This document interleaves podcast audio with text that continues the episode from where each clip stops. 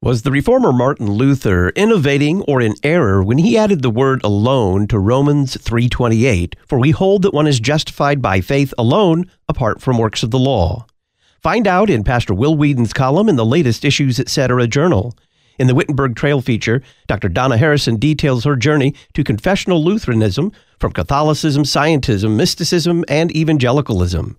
The free online Issues Etc. journal. Just click the red journal subscription button at issuesetc.org. That's me in the corner. That's me in the spotlight, losing my religion. We often talk about the secularization of America, and that's been a subject of conversation in our culture for decades now. What part of the story is not being told? When you picture the average person who says, well, I don't have any particular religion, or religion does not play a significant role in my life or my beliefs, who do you picture? Do you picture an older person? It's more likely you picture a young adult. Do you ever picture a child, a preteen, a teenager? Welcome back to Issues Etc. I'm Todd Wilkin. Joining us to talk about declining religiosity among American children, Lyman Stone. He's a PhD candidate in population dynamics at McGill University. He's director of research for Demographic Intelligence, adjunct fellow at the American Enterprise Institute, research fellow at the Institute for Family Studies, and author of a column titled Secularization Begins at Home. Lyman, welcome back. It's always good to be with you. Where does the research into religious decline in America usually focus? So when people talk about the decline of religion in America, usually they're going to talk about young adulthood. We envision young adults kind of entering their adult life and thinking, you know, what is my life going to be? Relocating for jobs, no longer having an attachment to a home church.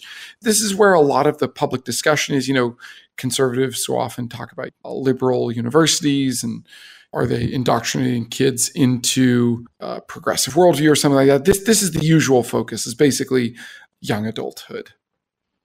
What studies have been done, including children, in the inquiry about religious decline? So unfortunately, children haven't been a big part of the historic understanding of declining religion. And the reason is there isn't a lot of data on them. Now, there are a few sources of data. One's called Monitoring the Future. It's a survey that's been done every year for a few decades of like 8th, 10th, and 12th graders in schools. Another, there's a survey in 2019 that surveyed sets of parents and children. And then there's been a few longitudinal surveys over the decades that start when kids are kids. But in general, surveying children is very difficult. It's costly. And so we don't do it a lot. And as a result, when we study religion in America, usually our youngest respondents are 18, 19, 20, 21. And so we really can't observe in most cases what happens in childhood. What does the decline in the childhood years actually look like in terms of the data? So in those few sources where we actually have data on child religiosity, generally the youngest kids we have, and this data is going to be like down to age maybe 14 or so. What we see in that is that young children have been getting less religious over time. And in particular, there's been a big change in like 17 and 18-year-olds since around 2001, 2002, 2003. And for like 14 to 15-year-olds, there's been a big change since around 2007 to 2009.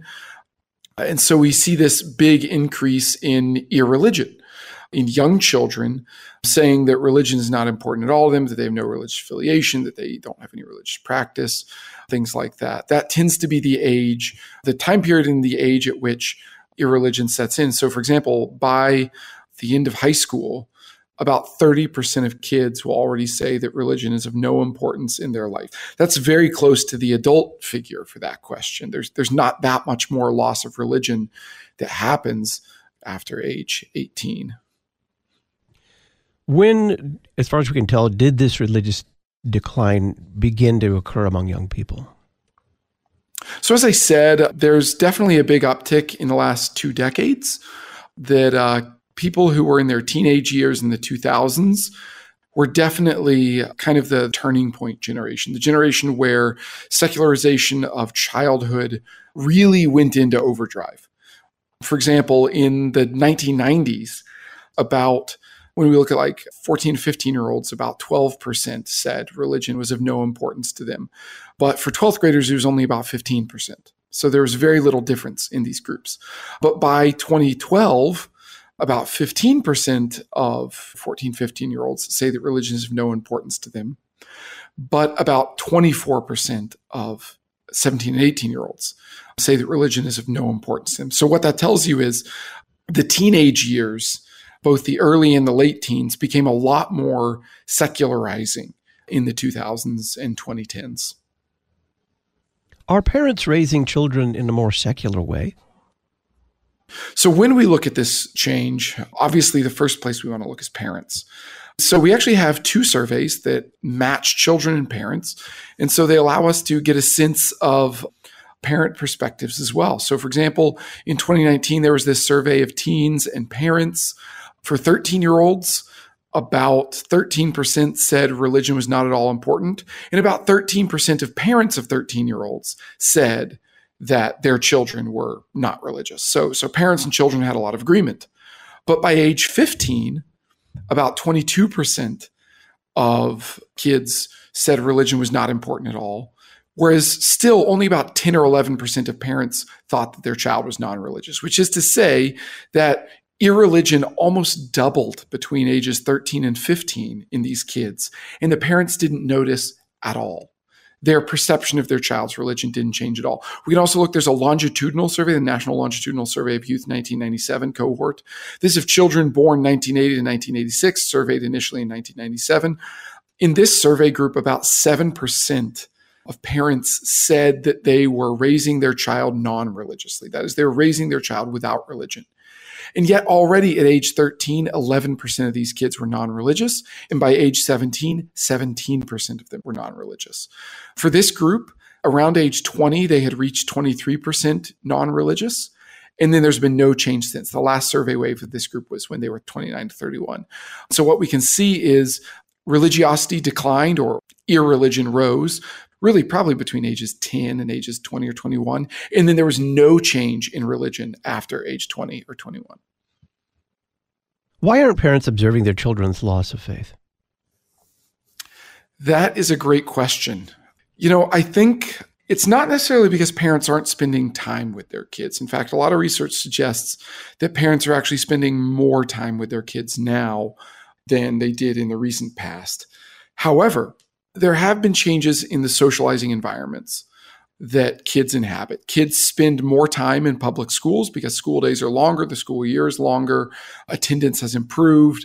All these things have happened that kids spend longer in public school. Public school has become more secular. Kids spend more time online. Particularly digital socialization kind of gives kids a venue to experiment with different identities, that it's the cost of pretending to be someone else online is very low. And the reality is pretending to be someone, if you do it all day, every day, and you form close relationships built around that pretend, it kind of becomes your reality. And so if you sort of explore atheism and religious skepticism online, as that exploration becomes the main source where you're forming friendships and relationships, those friendships and relationships ultimately socialize a child into irreligion, even if initially they were just sort of asking questions. And so as more child socialization has moved online, sort of out of sight, out of mind, the degree of accuracy of parents' understanding of their children's lives has declined. How big a factor then is youth secularization in the overall secularization? It sounds like it's most of it. It is almost all of it. I mentioned that longitudinal study. Longitudinal data is great because we follow the same people over time. And in that, there's basically no secularization in that data after age 20. That secularization before age 21 is the entire story. That's 100% of secularization in that generation, in that data set. Using a broader cross-sectional data set called the General Social Survey that's been running for several decades and looking at different birth cohorts, we can say that every decade, 1950s, 60s, 70s, 80s, people born in each of those decades when they were 18 to 20, they all had the same religious attitudes. about 55, 60% of people born in the 50s, 60s, 70s, 80s, when they were 18 to 20, 55 to 60% said they believed in God with no doubt at all. So that's just a nice benchmark right there, okay? But for kids born in the 1990s, only 40% said that they believed in God without a doubt when they were at ages 18 to 20. And for those kids who are now, ages 28 to 30, there's been no change. That is, say between ages 18 and 20 and 28 to 30, there was basically no change in religious views of kids born in the 90s. They just started out way more secular. And so in general, what we can say is that the vast majority of secularization, of loss of faith, happens while children are still at home, while they're still under the supervision of parents, and generally, while they're still under the supervision of parents who sincerely believe that they are successfully catechizing their children. It's hard not to notice the advent of the internet closely coincides with youth secularization. Is that just a coincidence? As I mentioned above, it's not just a coincidence. The internet provides sort of this socializing environment where kids are unsupervised by parents or really any adult. School at least has a teacher supervising. The internet, there's no adult supervision. And also the adults who your kid is socializing with online might not be who you'd trust to supervise a child. But really, it's not even adults on the internet. It's slightly older kids. The social worlds of kids, 13-year-olds and 18-year-olds, have a different kind of overlap on social media, because it has this flattening effect. And in fact, you often don't even know the age of the person you're interacting with. Sometimes on Twitter, you're talking to somebody and you sort of visualize people as your own age. And this person, is being really a jerk, has no etiquette, they're inflammatory, all these things. And then you realize later on, oh, this is like a 14-year-old. It's not that they're being a jerk. It's that they're literally 14. They don't know. They're still being socialized into how to interact. The internet's obviously had a big effect. Also, there's a big question mark there about the growth in pornography usage. Sexual and religious identity are not the same thing, but they definitely are related to each other. So the internet has absolutely had an effect. And I should say one of the reasons the internet has had this effect is one, because parents adopted it slower than kids. And two, organizations that could have provided adult supervision on the internet have been really slow adopters. And what I mean by that is schools could have said, in 2005, we are going to start having school supervised social media platforms, right? We're going to build digital platforms for kids associated with their school that will be supervised by teachers. That's the thing that could have been done. It wasn't done. Ultimately, choices were made not to do that. Churches. One of the beautiful things about the internet is you can find people of shared interest. But as it happens, because the internet kind of began with basically huge nerds, and I don't say that as a critique, it just is what it is. Basically, the affinity groups that got started on the internet first were basically the things that interest a very eccentric subset of the population, basically techies in Silicon Valley and then, some elite universities. That tended not to be a milieu that was very supportive of religiosity, and founder effects persist for a long time. The initial founding stock of a community impacts norms for a long time. Now in 2023, we do have functional online sociality. If you're a Lutheran online, it's easy to find other Lutherans. They've got different avatars on Twitter, there are Discord channels, there are Facebook groups, all these things. But this was kind of a late thing. Churches got into the game late because we basically were slow adopters of a new technology. We ceded the field to, I would say, bad actors who basically set the tone on what internet socialization, what shape it would take forever. We will return to the subject of socialization with Lyman Stone as we talk about the declining religiosity among American children. I'm Todd Wilkin. This is Issues Etc.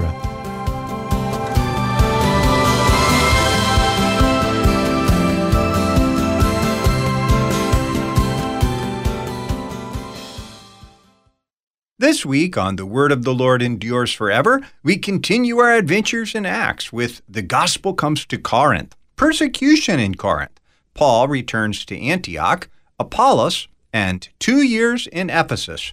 Join me, Pastor Will Whedon, for The Word of the Lord Endures Forever, your daily 15-minute verse-by-verse Bible study on demand. Listen at thewordendures.org or your favorite podcast provider. Job saw the city as a wasteland, as if devoid of God, witnessing injustice to the poor by the corrupt, lawlessness of criminals, trafficking of children, blatant immorality, thinking God could not see wicked deeds done in the dark of night. Yet God never abandoned Job, nor his city, groaning for mercy. God is working through the living Redeemer, hands etched with salvation, pointing to the resurrection to come. Join us at lcms.org/citymission to seek peace and shine the light in the city.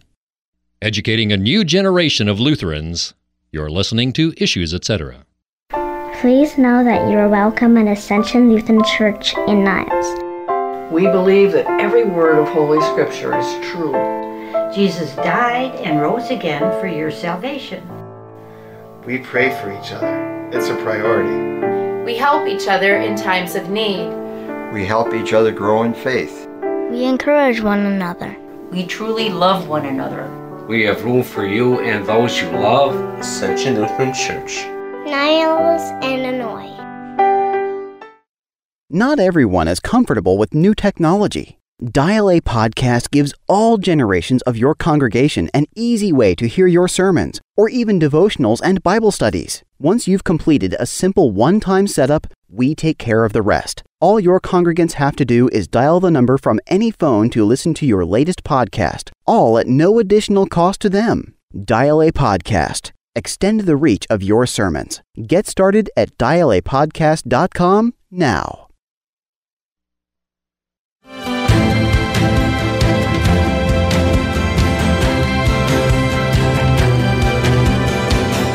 Welcome back to Issues, Etc. I'm Todd Wilkin. Lyman Stone is our guest. He is research fellow at the Institute for Family Studies. We're talking about declining religiosity among American children. Before the break, Lyman, you were talking about socialization. It sounds like really one of the biggest causes here is that we have a generation that has been socialized in an unprecedented way, and a way that their parents simply didn't have any experience with. Absolutely, yeah. I mean, there's debates about why religiosity has declined, and some people argue that religiosity has declined because new arguments against religion have arisen that were more persuasive than old arguments, or people are getting better educated and more informed, and so they're leaving religion. And the problem with all these arguments is that, as I said, most loss of faith happens in childhood when people have pretty low familiarity with the ins and outs of these arguments. But more to the point, we know that what's happening in childhood is really just socialization. Your role models, your peers, your teachers, your parents, you emulate, right? Kids learn by emulation and imitation. And so what's happening is that we created a new space for socialization that had a new set of role models and leaders who weren't necessarily the people we would have trusted to role model and lead for our children offline. Parents and institutions ceded that influence. And then also, you know, it's not in the post, but I do also find that in the 1990s, parents did reduce their church attendance. They did reduce their church attendance in that period. And also, there have been changes in how parents think about passing on the faith. So if you talk to parents 60, 70 years ago, ask them, you know, well, how do you pass on the faith? They'd say, well, you know, we go to church. My kid memorizes the catechism. They do their memory work. They're in a youth group. Like, their whole life is around church in some sense. It was a very thick cultural norm. And if a child considered leaving the faith, you know, there would have been a lot of pushback. But now that's no longer the case. So there's a fascinating book called Handing Down the Faith that I reviewed a few years ago, where they did a huge quantitative and qualitative study of how religious parents think about parenting. What they found is most religious parents have this absurd belief that your children will become religious if they see you being religious. That if you are sincerely religious and you role model it well, then your children will be Christians. The problem is, you are just one of many role models. Yes, you're a big one, but they spend more time with teachers than they do with you. Peers are a huge effect. As a parent, you have to exercise power and authority over your child's peer groups, their information consumption, their role model options. And ultimately, you can't just trust that they're going to pick it up along the way. You have to tell them what is good, true, excellent, and beautiful. And so, by and large, because most religious parents have a parenting norm that kind of relies on, we could say, osmosis, role modeling. I don't want to pressure my kid too much because then there will be backlash. A lot of religious parents are afraid of backlash. that if I push them too hard, they'll reject the faith, even though there's like almost no empirical evidence that this is like erring on the side of too strict is almost always more successful at passing on faith than erring on the side of not strict enough, statistically speaking. But a lot of parents believe this. They sincerely believe that backlash is a huge thing. And so as a result, they tend to not be very intentional about raising their child in the way that they should go. And I don't say that as a pejorative. I'm not like crapping on parents here. I am a parent, and many of us were inundated with all these messages about how to be a good parent, about how to give your child creativity and individuality and lean into their gifts and all these things. And we don't get a lot of voices saying, actually, you know, you as a parent, you might know better than your kid in like a lot of areas. And you should probably put your foot down on these things. That kind of counsel is not out there very much. And so parents are often just sort of hoping they're doing it right because they're emulating what other quote unquote good parents are doing. In that vein, then, how do parents recapture their influence over the religious beliefs of their children?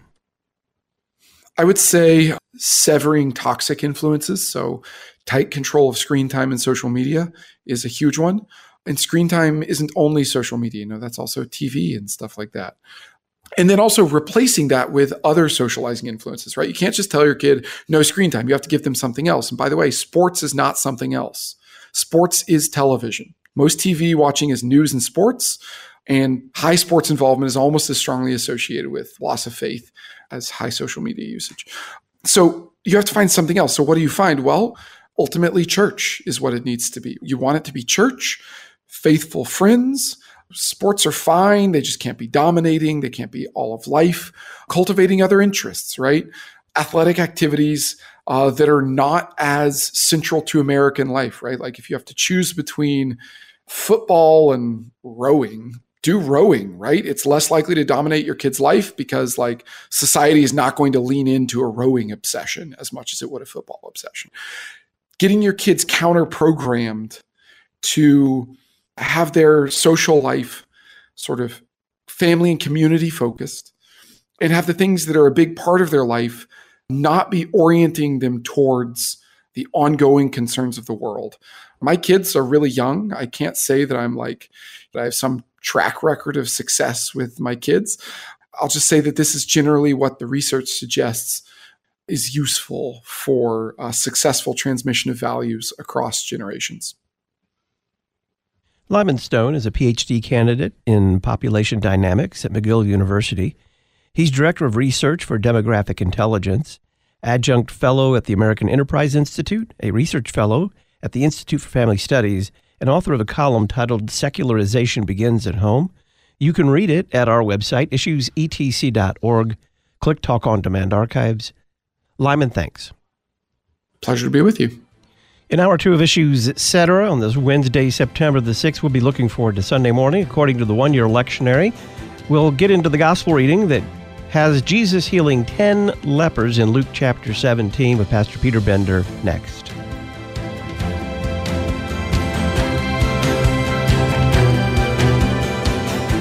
Listen weekday afternoons to Pastor Todd Wilkin and guests on Issues Etc.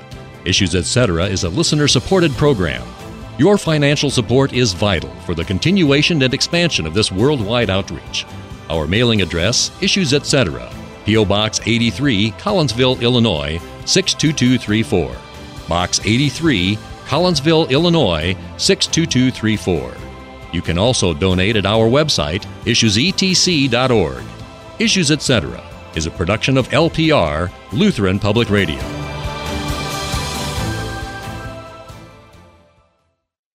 Join us September 29th at 7 p.m. for a hymn festival celebrating the Feast of St. Michael and All Angels at Good Shepherd Lutheran in Collinsville, Illinois. Hymn commentary will be provided by Pastor Will Whedon, host of the Word of the Lord Endures Forever podcast, along with organist Chris Lemker, orchestra, and choir. For more information or to register to sing in the choir, visit our website, withangelsandarchangels.org.